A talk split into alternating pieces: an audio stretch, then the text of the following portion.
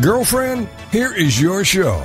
GirlfriendIT, your chance to connect with other women, especially the woman that is most overlooked, yourself. GirlfriendIT is all about helping you become self aware, not self involved. The aim is to provide information that relates to life, which leads to real connections and results in a desire to connect or care for those in need. And now the women want to help you in more ways than you can count every day. From the website, girlfriendit.com, and the movement Girlfriendit, here are Patty Wyatt and Lisa Jernigan on TogiNet.com. Hello, hello, hello. You have Patty Wyatt here today, host of Girlfriendit, and talking about what is your it daily what is your it. Today we're going to be talking about parenting and ready or not here comes z. In other words today's show is going to be parenting generation z and what that looks like. Life is so daily and we get caught up in the habits and the thought process of this is the way i've always done things and often we're not even taking a step back having a little bit of white space to go, what would it look like if we just press pause for a minute and realize and basically ask ourselves the question how are we parenting and who are we parenting? Uh, I know I have found the research and studies regarding Generation Z fascinating, insightful, and I believe it will help me and my hubby to live a new narrative for tomorrow as we are um, parenting our own kids. I have three of them, and uh, as of right now, I am supposed to be teaching uh, multi generation classes next month. And as I'm digging in deeper and doing some of this research, it's it's supposed to be all about leadership. How do we work with all of these generations? It's the first time ever that we've had five and six generations coming together. How do we lead them? And I'm finding it fascinating to go, wait, I I need to figure out what I'm doing as a parent and how are we parenting them. So I I am hoping by the end of this show that you are going to know four steps to put into practice and help you become a ninja parent to the Gen Z generation. And I know I'm going to challenge myself on, on working on these um, st- same best practices. So we're going to just step back here and start with awareness. Who is the Gen Z generation? And they were born between 1997 and 2018. They account for 36% of the workforce today in 2020. They are going to be the largest generation, um, and that is over the traditionalists, the baby boomers, Gen X, the millennials, and the, the millennials right now are at 80 million and they are going to top that and go into 90 million soon into the workforce. So in other words, this generation um, is fascinating. They say it's going to literally change the way we do things and see things in our world. And I know I've been laughing with some of my friends that we used to see, you know, the Jetsons as this futuristic cartoon. And this generation has a tendency to look at the Jetsons like we looked at the Flintstones. So it's pretty crazy. Everything that we saw in the Jetsons for them is is coming about, such as they um, won't think anything of not going to the grocery store.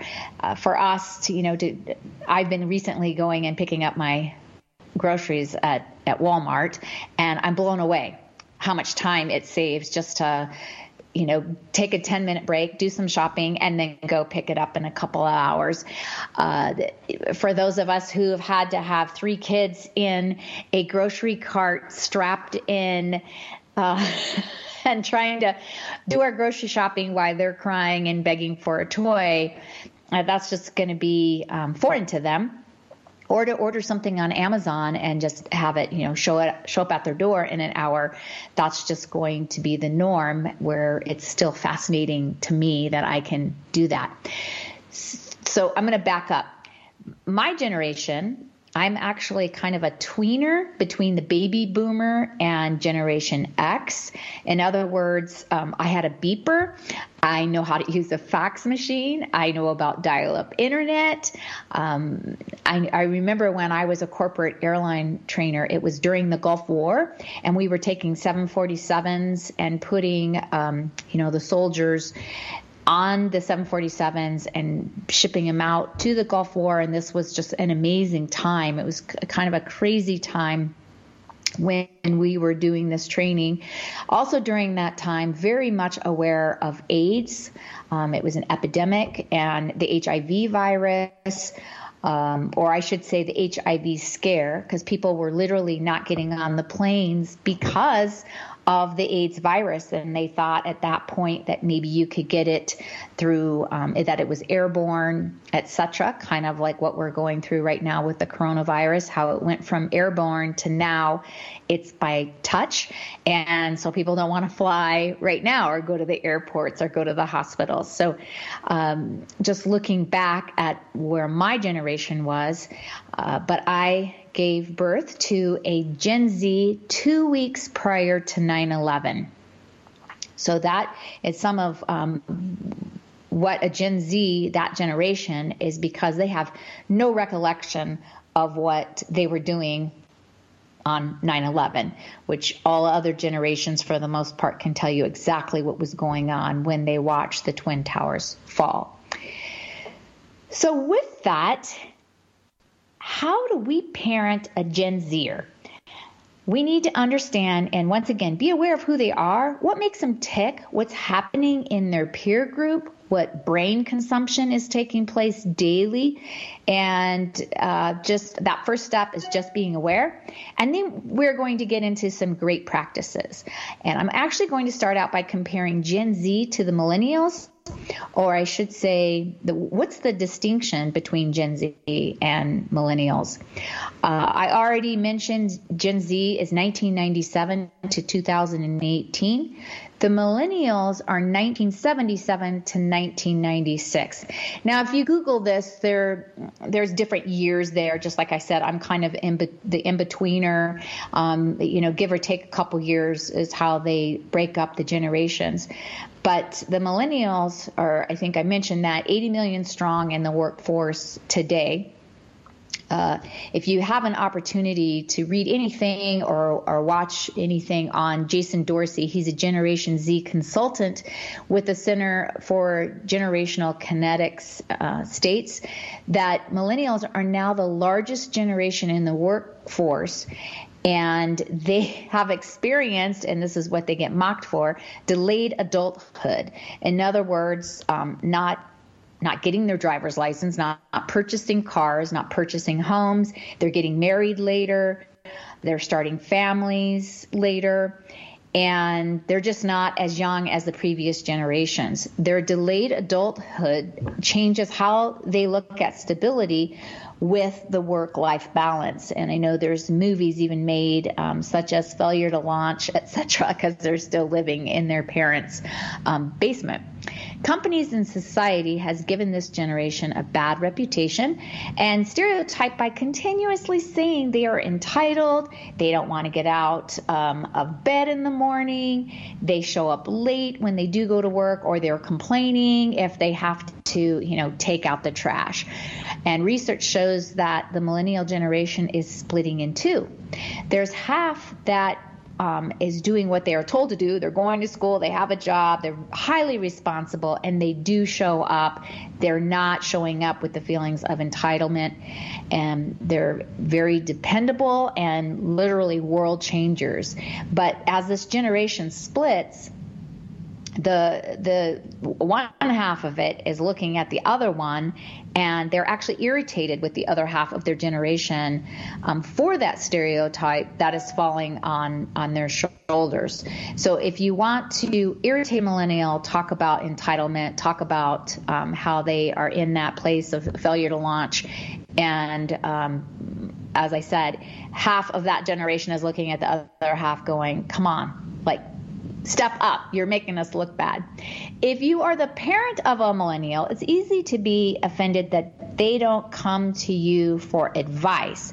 They are actually, which this is interesting because millennials have been slammed so much, they don't want to go to their parents who raised the, the, millennials, that's given the millennials such a bad name, they are actually turning to the internet for parenting advice.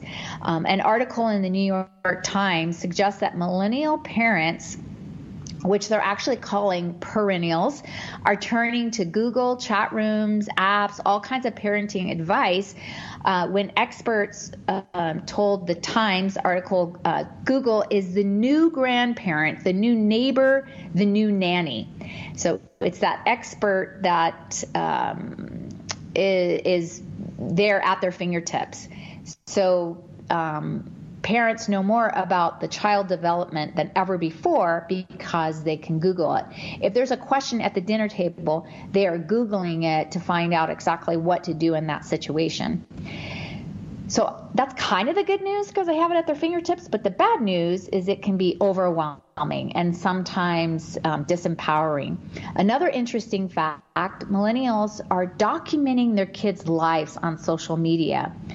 Um, that same New York Times article that I mentioned says that many millennial parents are giving their kids pers- personal hashtags and YouTube channels. They want to make sure that um, they get them in while they're early, hopefully, that it'll go viral. And it's another way that they can become popular, get instant fame, even a way for them to make money um, as ads are, are paying for them. So it's, it's almost this, um, this anxious way of, of you know down to their dogs. They're just trying to find a way to get them out there to get that that fame going for them a poll conducted by time magazine and survey monkey found that just 19% of millennial parents have never showed a photo of their kids on social media. When you really stop and think of that just a small sliver of millennial um, parents that have not showed a photo of their kids, compared to 30% of Gen X parents and 53% of baby boomer parents. We have a ten- tendency to stereotype millennials as being tech savvy, but they are actually tech dependent. And when when um, Gen X or baby boomers will ask millennials, you know, a question, hey, how do you do this on the computer? How do you do this on my iPad, etc. It's actually annoying because they're going, well, figure it out yourself. All you have to do is Google it. And like I said, it's more about them being dependent. They can't do anything without technology, but it doesn't mean that they're tech savvy. All right. So there you have it. Millennials at a glance. I find that all fascinating. And I, I said I was going to differentiate between the millennials and Gen Z, but I also want to squeeze in a little bit about Gen X. The baby boomers are the ones that were parenting the millennials. And now many baby boomers are saying, What have we done? we, we obviously did something wrong here that they are um, going into adulthood at, at a much um, older age, uh, giving them everything that they wanted. We didn't want them to suffer through life the way that the baby boomers did. So Gen X came along and they wanted to do things differently. So Gen X are the ones that are parenting Generation Z. So if you're the one um, parenting Z, most likely you're from the Gen X um, generation. This is a very interesting stage of life because Gen Xers are being pulled into um, several directions. You're dealing with your family life, you are are squeezed in there like i said from the baby boomers to the millennials. And so um, it's a smaller generation so you're having to wait for the baby boomers to get on in order to be promoted into job situations. And you're also taking care of baby boomer parents. So you're raising your children taking care of your parents, you're sandwiched in, and maybe sandwiched in so much that you're squeezed a bit into a pressure pot. All right, now we have the backstory out of the way.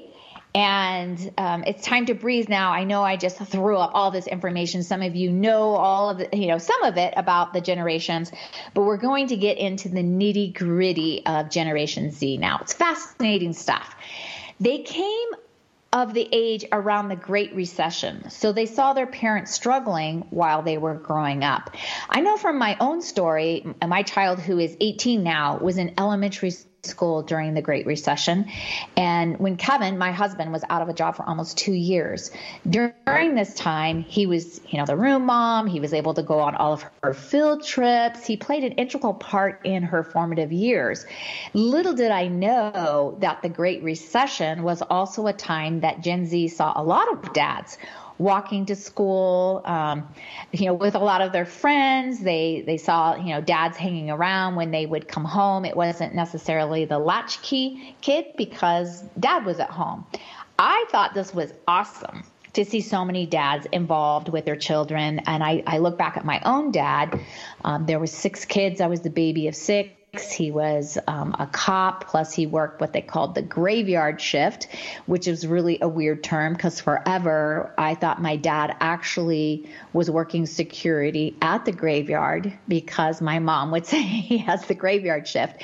But coming from a family where mom stayed at home, but dad was always at work and so I didn't necessarily get that relationship with my dad. I thought this was just amazing that Kevin was able to participate and do so much with my daughter. Little did I know that the stress uh, that was going on inside of, of our house and what they saw going on in their friend's house. And I, I don't think as parents we were aware of that stress that was trickling down onto our kids. It wasn't until my kids were older when they shared the fear of, yeah, we thought we weren't going to have enough food to eat. Because the comments that I might have said, like, hey, you know, we can't go to Starbucks today because we're really watching our money, or no, we're not going to go out to lunch, or let's be smart with the birthday gifts that we're purchasing, things like that, that they heard that as we're going to lose our home. We don't have enough food to eat because in our neighborhood, they were seeing, you know, for sale signs going up all over. People were moving and downsizing because they were out of out of jobs. But once again, never thought of sitting down and just discussing this. Never considered talking about the scenarios or, hey, what are your thoughts? How are you guys feeling? Because I didn't realize that there was stress taking place. So this generation saw their parents um, struggling as they were growing up because of this non affluent time. Research shows that Gen Z is now very practical with their money because of this, and they are driving the thrift store sales and saving money because of what they witnessed in the recession. It is predicted that many members of the Gen Z are going to leapfrog some of the millennials um, over the next five to 10 years because of this mind shift. They're already looking at emergency savings. They, um, when they go into the workforce, they're asking for the bennies. I say quote unquote bennies. because they don't say the benefits. Everything for the Gen Z is, is a little shortened. Um, and if we have time today, we're going to talk about some of their lingo because it really does crack me up. Um, they're living a new narrative. In today's world, they are growing up in a time that is both exhilarating and, and frightening for them. A few interesting snippets. Diversity is what they are accustomed to. They were around with a black president I thought this was interesting. They don't really care who is using the bathroom when you know we're making such big a big deal of um, uh, neutral gender bathrooms and uh, who can use this and what store we can shop you know at because they promote this and they don't promote that and we need to wear everything gray you know they really don't care about what gender it is. They are more concerned about saving or conserving the water in the bathroom rather than who's using it. They are more concerned about the government being corrupt than they are with what party you want to vote for. And that is why as they're reaching 18 they are not showing up to vote because they're they're sick of the corruption. So we're going to see a shift in what takes place. Maybe they're maybe we won't have the two parties anymore. It'll be interesting to watch um, the changes that will take place. Uh, it's definitely causing changes and it, it can be difficult to understand. In fact, they are so different from older generations that parents and adult leaders can feel both frustrated with them and fearful for them at the same time. And uh, a few things. This was according to Tim Elmore. He's founder and CEO of Growing Leaders. In this article, it was in Psychology Today. He states each generation breaks from the previous generation. And we don't do this, you know, in a cognitive way. It's just, it becomes there as a part of your your thoughts that the thought process is you are cool but we are cooler. We are the newest form of cool. You wear one brand of jeans but we wear another. You grew up with one preferred platform of social media. We are growing up with another. You have your language. We have a new set of terms in our vocabulary. At one time, you were the cool kids, now we are. We will not imitate you, and we don't want to be identified with you as lazy slackers, entitled employees, or narcissistic people. So they are definitely taking a stance on not being entitled. Uh, they see themselves as we are gritty, we save money more than we spend it, and we will create our own reality instead of buy into the company line. Um, they will play uh, the role, or they say millennials actually can play a role uh, of a big brother or sister, offering insight as to what's ahead as Gen Zers begin their career. Millennials should not try to win the cool in quotes war, but be the wise older sibling or uncle they can trust.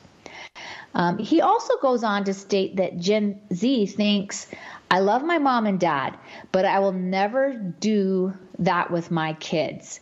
So, interesting enough, because they watched the way the millennials were so entitled, they want to change the way that they're parenting. Just like the millennials are now Googling parenting, um, Gen Z feels so separated by the generation gap with their parents um, that they are already going, I'm not going to do it that way.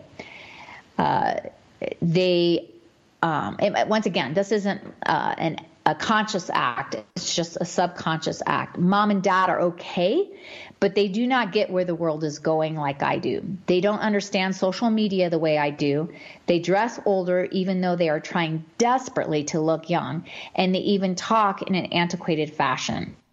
So correcting may take a few forms of Gen Z's the the they're skeptical. It's this paradigm shift, and they look at their parents' generation failed to do so many things, so they are going to identify with uh, we must right the wrongs. They they carry this mindset that they are not necessarily at school just to learn, but to get good grades. They will secure a place in um, the best colleges. So, Generation Z has been thrown into perhaps the most competitive educational environment in history. Right or wrong, uh, they they like the comparison game. They look at someone else's success as her own failure or their failure as their success. They are great at this, once again, playing the comparison game because of what they've seen in social media. They are also used to getting immediate feedback. A great example is the online grading portals, where we get frequent updates on their academic performance. In the past, students sometimes had to wait weeks or longer to receive a test grade, and now they get frustrated if they can't access, access their scores within you know an hour of finishing an exam, as well as parents are doing the same thing. They're getting into their child's um, portal and they expect to see it you know right after they take take the test. So, here it is. As a parent raising Gen Z, as well as those kids below in that generation, we are a little freaked out.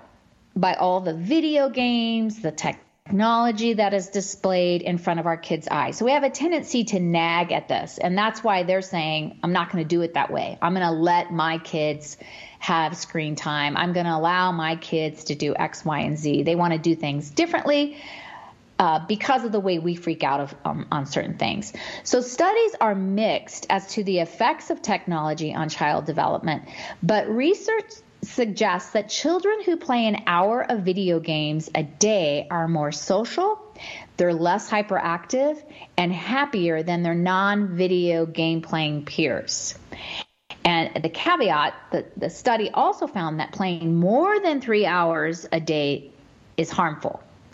So that's interesting. I, I, mean, as with anything, right, you have to have a balance. So we have a tendency to fear the technology. I know I have.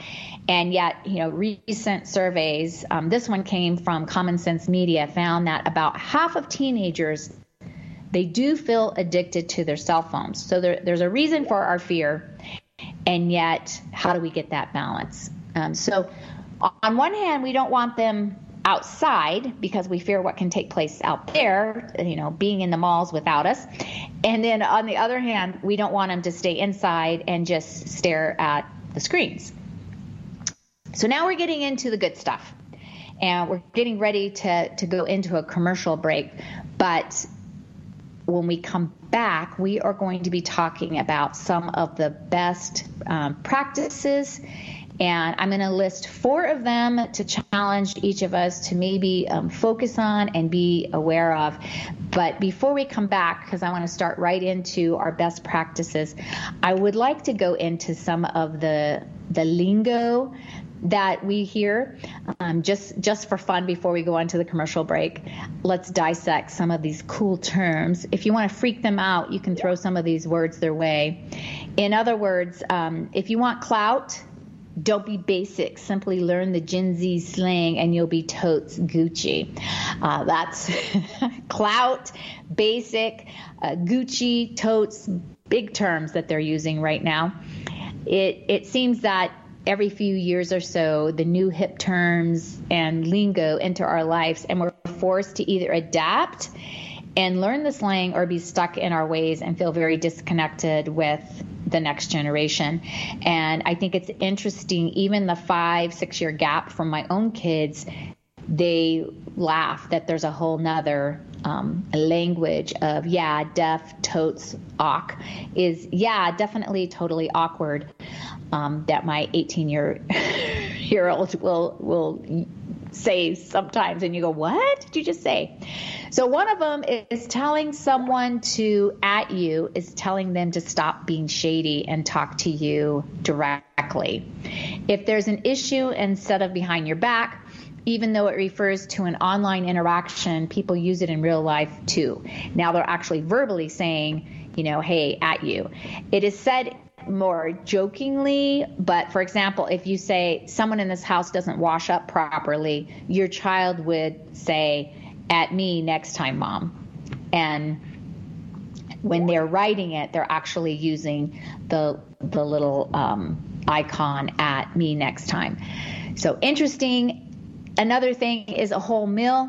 If someone is looking good, they're a whole meal. This phrase does, I guess, have somewhat of a sexual connotation, so don't go throwing it, it around. Um, basic, if someone is regular, boring, or does typical things, they are basic. And on that note, we are going to jump into a commercial break. So be back because the show is not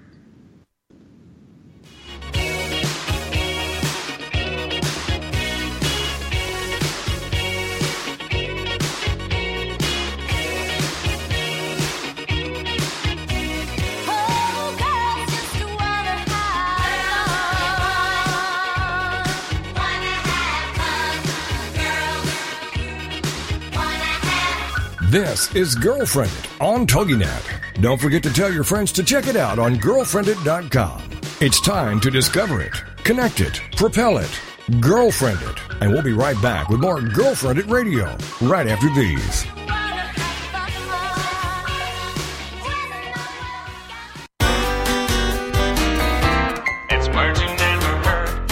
Good idea to marry someone just as smart as you, if not smarter, because according to studies, you'll have a built in brain booster sitting right across the breakfast table. Scientists discovered that after 14 years together, the spouse with a better grasp of verbal meanings and word fluency had pulled their lower functioning partner up to their level. So, what's another word for a marriage between well matched persons? Homogamosis. As opposed to a marriage in which persons are grossly incompatible, heterogamosis. A kiss at least once a day can trigger the release of the bonding hormone oxytocin and lowers the level of the stress hormone cortisol. What's another name for kissing with your eyes closed? Typhlobasia. It's words you never heard. I'm Carolyn Davidson, and you can have fun challenging your words you never heard vocabulary with my free app, Too Funny for Words.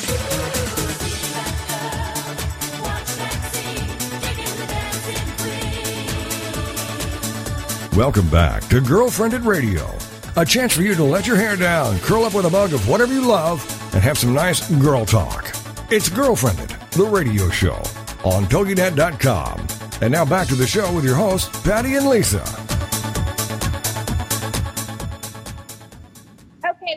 Jumping back in. You are listening to Patty Wyatt as I host GirlfriendIT, and we are talking today about raising Generation Z. How are we parenting? What do we need to do? And we're going right into four best practices as we are um, parenting. Best practice number one we need to seek a happy medium that alleviates our fears and empowers our kids to explore the world outside, especially outside of our watchful gaze, which is really hard to do. I know for me, I never wanted, we used to, my husband would say all the time, we are not mall people. You are not going to the mall and just hanging out by yourself. Um, we have our Googling eyes uh, looking into everything that they're, they're doing. And it's, it's okay uh, it's absolutely appropriate to place limits on uh, what they have access to for social media and able to monitor their activity even before you find anything concerning. It's okay to limit screen time on weekends, especially avoiding the quote unquote friend strangers and making sure that teens have appro- appropriate privacy settings on their accounts. And I I will say I have two daughters, and both of them had similar situations where they allowed a guy friend to um, come into their social media world, and it was not a good thing. And it was, oh, I know them because of a friend of a friend, or so and so is friends with them, etc. And so it's just having those conversations uh, continuously with your kids. Once again, not in a fearful way, but empowering them um, to be able to make and, and have that discernment, make good choices. So, what am I talking about by Googling eyes? Give them space. Everyone eventually has to learn how to use the internet and social media appropriately, even you and even me. so, taking away um, our, our access uh, for a very extended period of time is not realistic or helpful in the long run. And I know this was a challenge when I would get irritated if there was something, you know, instead of grounding them now, we just say, okay, give me your phone or, you know, you can't get on the computer or whatever, whatever they love to do. That's what we're removing from them. So they will find um, another way. I can't tell you how many times what I watched my daughter and her friends where she would say, "Oh yeah, they took her phone away, so she can't um, text her boyfriend or FaceTime her boyfriend," but then she just would turn right around and get on her iPad and or get on her brother's iPad and be up, you know, at midnight uh, FaceTiming or um, doing whatever, you know, with with iPad. So they they have ways of figuring it out. I know I lead a, a group of uh, young adults, and often they have three or four different social media. Um, you know ways to go on that they know that their parents are not going to follow them so it's okay to monitor a, a way to assess their social media um, because you do want to be able to have the opportunity to guide them.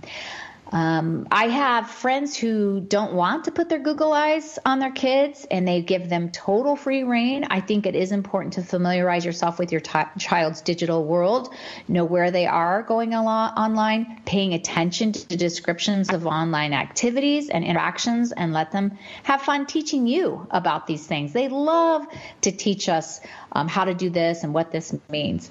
So, as we are aware, uh, for those of us who went on to Facebook and Twitter because we wanted to familiarize ourselves with our child's uh, digital world. Then they went and jumped ship and joined Instagram, Snapchat, and TikTok. If you want to uh, see them opening up fake accounts, follow them and make comments on their accounts and that's when they're going to jump in and create their their fake accounts uh, they uh, I totally lost my my train of thought. But anyway, they they've grown up with tablets and smart smartphones their entire life. They've spent countless hours texting and posting, streaming and surfing, pinning and poking, snapping and chatting, TikToking and friending, blogging and sharing, linking and liking. And with all that that said, they're using budgeting apps like Mint and Acorns. Um, I know anymore they they wouldn't even know what it's like to go inside of a bank because they do everything through um, uh, I can't even think is it Venmo whatever that they hand money over to me and in that way. And I'm like wait I don't have that app. So that is how they live the world.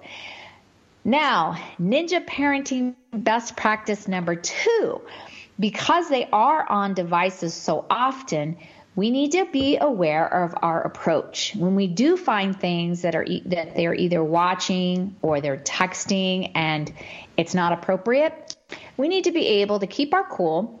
When it is something that's troubling, approach it in a non-judgmental way or at a non-conflicting time.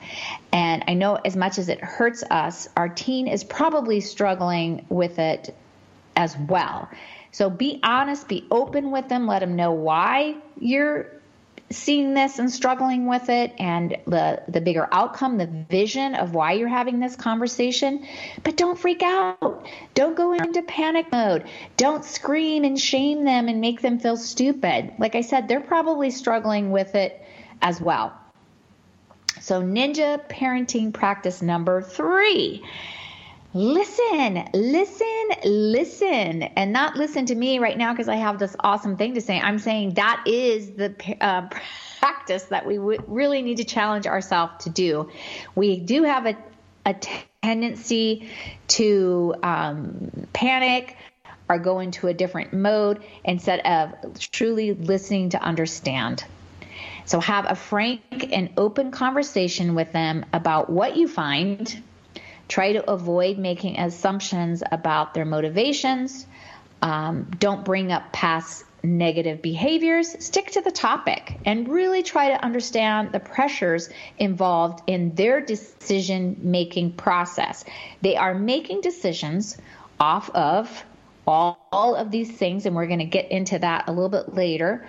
And so, listen, like I said, I wish I would have taken the time to sit down during the recession and listen and ask questions. Ask them what they what they've experienced with the current events that are clearly stressful to them. And although they are um, stressful for everyone in the country, Gen Z are feeling the impact of issues in the news, particularly those issues that make them feel beyond, they're so out of control. And every time they're on the phone or they're grabbing some type of a tablet or whatever it, it is put in front of them, there's rarely anything positive that they're looking at. Everything is a tragedy. It's how people are struggling. It's, um, what's going on with, you know, in the political realm with so much corruption, the war on terror, and this research is is showing that they are taking it all in. They're not sharing it. They're not able to download it. That's what's causing a lot of the the stress and the anxiety.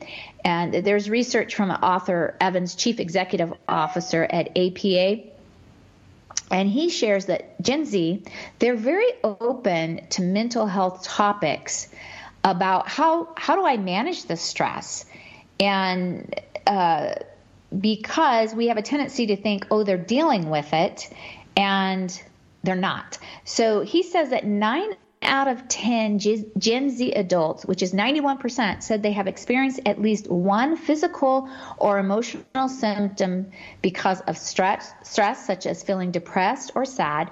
58% um, lacking interest, motivation, or energy. And half of all Z feel like they they they're not able to manage their stress. So they don't know what to do to manage the stress. They are significantly more stressed about mass shootings, rising suicide rates, climate change, separation and deportation, sexual harassment and assault. And if you go on to www.apa.org backslash health center um, for this research, it will show the percentage of how much more stressed they are than other generations. So we need to listen, listen, listen. Listen in a way that we're asking open ended questions. And, and, that, of course, is another podcast for another time. Um, actually, it's a podcast that I'm doing next month on listening. So we need to listen in a way where we are inquiring in a loving fashion, not in a way where they feel like we're um, shaming them or it's judgmental, but truly that we're there to um, be empathic with what they're going through.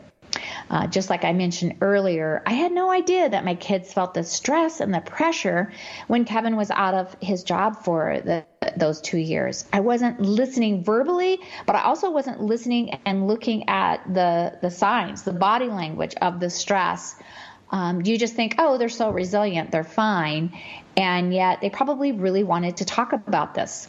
I remember um, talking to a Gen Z young adult, and they were going through the stress from the October 2016 clown scare that the news uh, reporters went I, I, mean as as they usually do just kind of went a little crazy about this. Um, some of them said they were so scared to walk to school. Uh, I know my my own child would come home and they had lockdowns in, in their classes due to pictures of clowns that people were texting in um, to the principal's office that were showing one clown on one side of the school and another clown on the other side of the school. Of course, it was a hoax, but the school had to react accordingly, which just added more fear that they're sitting in a classroom thinking they're going to be attacked by clowns. Uh, I didn't even consider sitting down and asking, you know, her, hey, what's going on? What are your thoughts about this, it, it kind of seemed comical at the time because I think of the Stephen King uh, movie and the book it with the clowns and you're not even realizing they don't even want to get out of bed and go to school because they think that there's a clown waiting for them around eh, you know every bush and every corner with a knife. And then they're going well my mom and my dad aren't stressed out about this. The teachers don't seem very stressed out about this. So i guess I'm just going to pack this down and I'm not going to talk about this. And, uh, you know, I, I'm saying this, this is coming from me, and I lost my mom in a mass shooting. And although my daughter wasn't alive when that happened, she would hear all the remnants and the stories from that time um, from from my siblings and her cousins from that that p- period of time when I lost my mom in the mass shooting, and I, I never even considered to think uh, of talking to her about what kind of stress and anxiety she has felt from that. Growing up in a world of all the mass shootings and the school shootings, and especially when it was so real in her own realm of her grandma dying that way. So it becomes the norm, and yet it's not the norm. So you see, once again, they're looking on social media, it's inundated with tragedies and struggles um, the pain that no one else seems to be concerned about. So, what do I do with this? How is my head consuming all of this. And, and we talk all the time about be careful what you are consuming. That consumption becomes who you are, but we're not giving them an outlet to download this consumption. And I know my husband and I, we, we look back and we go, oh, you know, but look at what, you know, we went through this and this and this and that, and we're, we don't have that stress and anxiety, but we didn't have it every time you know, every five minutes that you're looking at the screen where you're being consumed with tragedy and, and struggles. We weren't inundated with it. You could hear about it, but I know for me, I wouldn't turn on the news. I didn't listen to a lot of this because I didn't want it to consume my brain the way that they're getting these, these micro flashes of what's going on in the world. So have conversations and listen to them uh, and just be aware of your approach I, I know one of the things that's common is that they say, I want to die. You will see in their text messages or online in social media, I want to die. Um, I want to kill myself, or this is suicide, or I need a suicidal moment before I take this test. They have a tendency to talk that way, and it's almost as if um, in our generation, if I said, Oh, I'm such a dork, if I said, Oh, I'm such a goof, or I'm such a dork, they're over here going, I want to die. And I I get angry. I get upset. It's like, please don't say that in front of me because I don't know what to do with that information. But it's part of the way they language things. So have those conversations, listen to them, be aware of your approach and how you are soaking in what they're telling you. We are at best practice number four. This is the hardest one, but this is the one where we watched baby boomers, um, how they raised the millennials, and how they always had a safety net for them. So, best practice number four is letting them fail to better un- understand success. And when we read that or hear that or see that or try to live that, we just want to scream with everything in our being, No, I can't let them fail. I don't want them to fail. It's so painful. We want to shield our children from hardship. But with that, they miss the valuable lessons. We once again we watch millennial mothers and fathers play the role of a helicopter parent hovering over everything that their child was doing, buffering their sons and daughters from social and emotional blows. And it's just it's a disservice to our children. So we have to let them figure it out. Um, so Generation Z can handle more responsibility than we give them. Although uh, we definitely shelter them because of our fears of what the you know the world is a dangerous place we've instilled in them um, a desire to play safe. When they leave we say drive safe. We say um, be safe. This is continuously the verbiage that we use. And obviously this is this is positive when considering that generation z um, what they they've gone through. Uh, but to also let them have the adventure. Let them have that time that you know, they do need more responsibilities. They don't have to live in that safety bubble. On a side note, with that, uh, Generation Z on the just saying no to drugs, it has been um, a good thing for them when it removes the adult style responsibility from the child's world. They do not do drugs and alcohol like the millennials um, have done in the past. So this is inter- interesting when you consider like why uh, that they they just once again they see it as I don't want to be lazy, I don't want that entitlement, I'm going to step up. So let them step up. Introduce new duties systematically, uh, such as asking them, I know this sounds funny, to phone in an order to a restaurant rather than using the website, or negotiate a deal on merchandise that they want to buy um, you know, if they're at a thrift store or a secondhand store, have them challenge them to do these tasks. Uh, it, may not seem earth-shattering, but they they have um, developed this uh, thing in their mind where everything is all about texting that they are having a hard time um, verbally doing things, just as simple as ordering something in a restaurant. Make sure that they're doing it. Make sure that they're stepping up and you're not doing that for them. We have to look at Generation Z and see truly how pragmatic and practical they are and understand uh, for them, there is a concept of winning and losing. They might still rely on us to save them from mistakes. And it's easy for us to intervene, but try and do it sparingly. We might encourage them to talk to the teacher, but don't go talk to the teacher for them. And we all want to do this as soon as we find out that, oh, the teacher hasn't, you know, texted them back or emailed them back in two weeks. We want to go in there to, to the teacher and say, hey, you know, get back to them. What's going on here? But let them have those conversations. Let them have the conversations with their friends, even.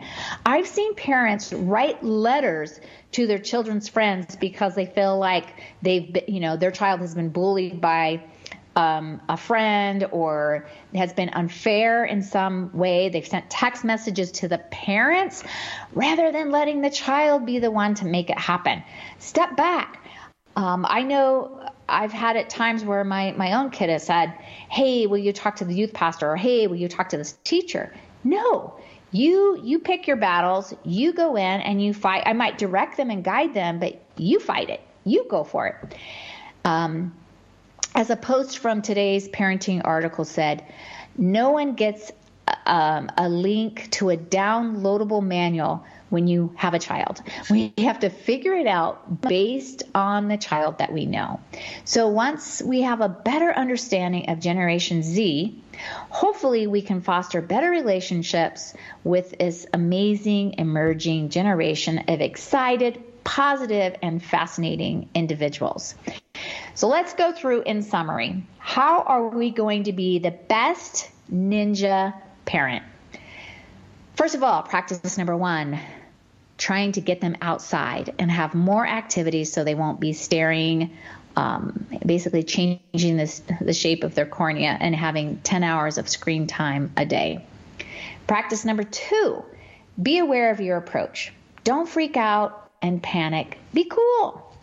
Practice number three listen, listen, listen, especially being aware of their anxiety and the pressures that they are feeling. Have those conversations. Don't tell them how they should feel.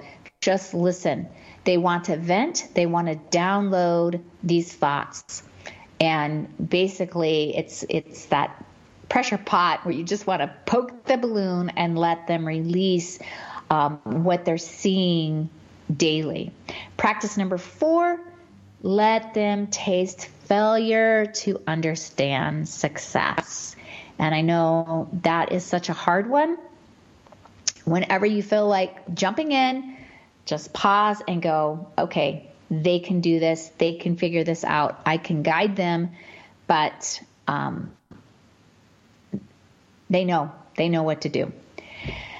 And with that, there we are. We're all going to practice being a ninja parent as we parent the next generation, this generation Z, that is supposed to be just going to be amazing and they are going to take over the world. So hopefully, we're going to do a good job with that since um, taking over the world is not an easy one.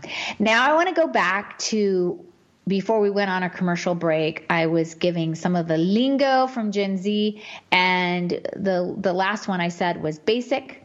Basic is boring. If they call you basic, it's probably not a good thing. The next one is bop or banger. And if a song is really good or enjoyable, you'll hear, oh, that's a banger. Oh, that's a bop. The one I hear most often is that's so bougie.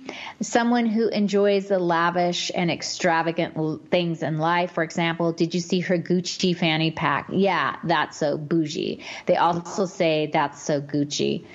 Um, canceled if someone does something the internet deems problematic, they are canceled. For example, did you see what R. Kelly did to those women? Yes, he's definitely canceled. Uh, clapback.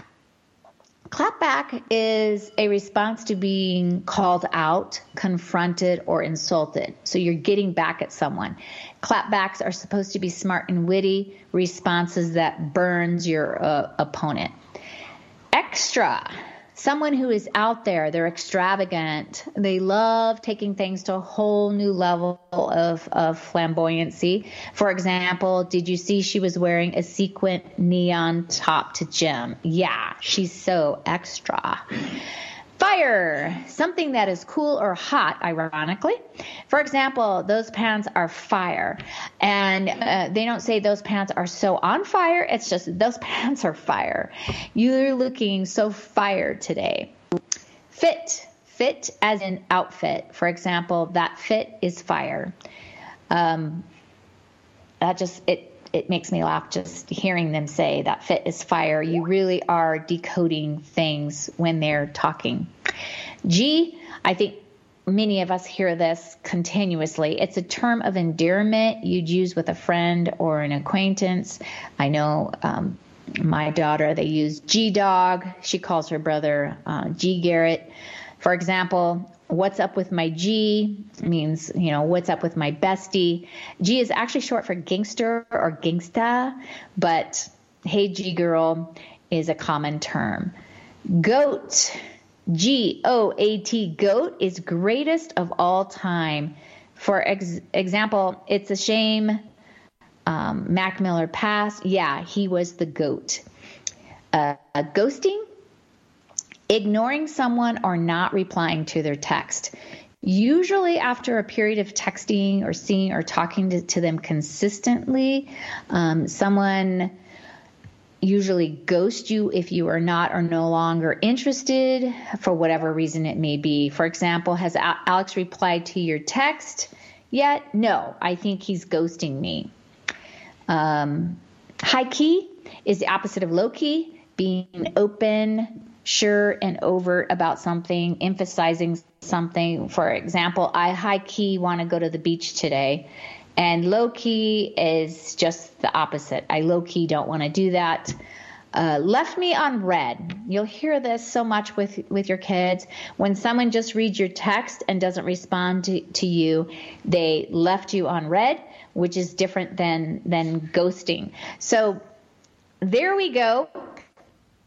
Uh, well, actually, I, I have uh, just one more minute, so I'm going to go into salty. You'll hear, oh, they're so salty. It means they're jealous or they just have a nasty attitude about something. If you're shook, being shocked by someone you saw or heard, for example, I heard she's engaged now, shook. Um, sick, something that is really cool. Thick, positively referring to someone who is rather voluptuous in the thigh and behind region, like a Lo or a Kim Kardashian. Uh, dang, you thick. Um, the other one is shade. Throw some shade. Is like, why are you dissing on on her? Uh, and and the the terms just go on and on and on.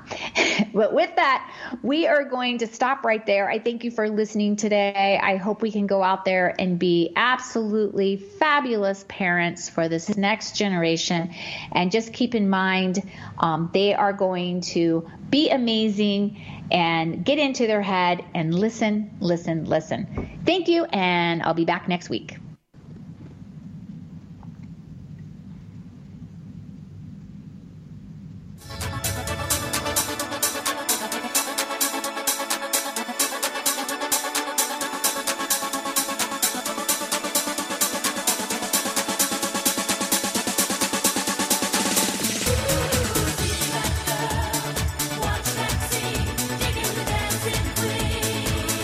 Thank you for being a part of this special program, GirlfriendIT, the show dedicated to the most important woman you know, yourself. It's the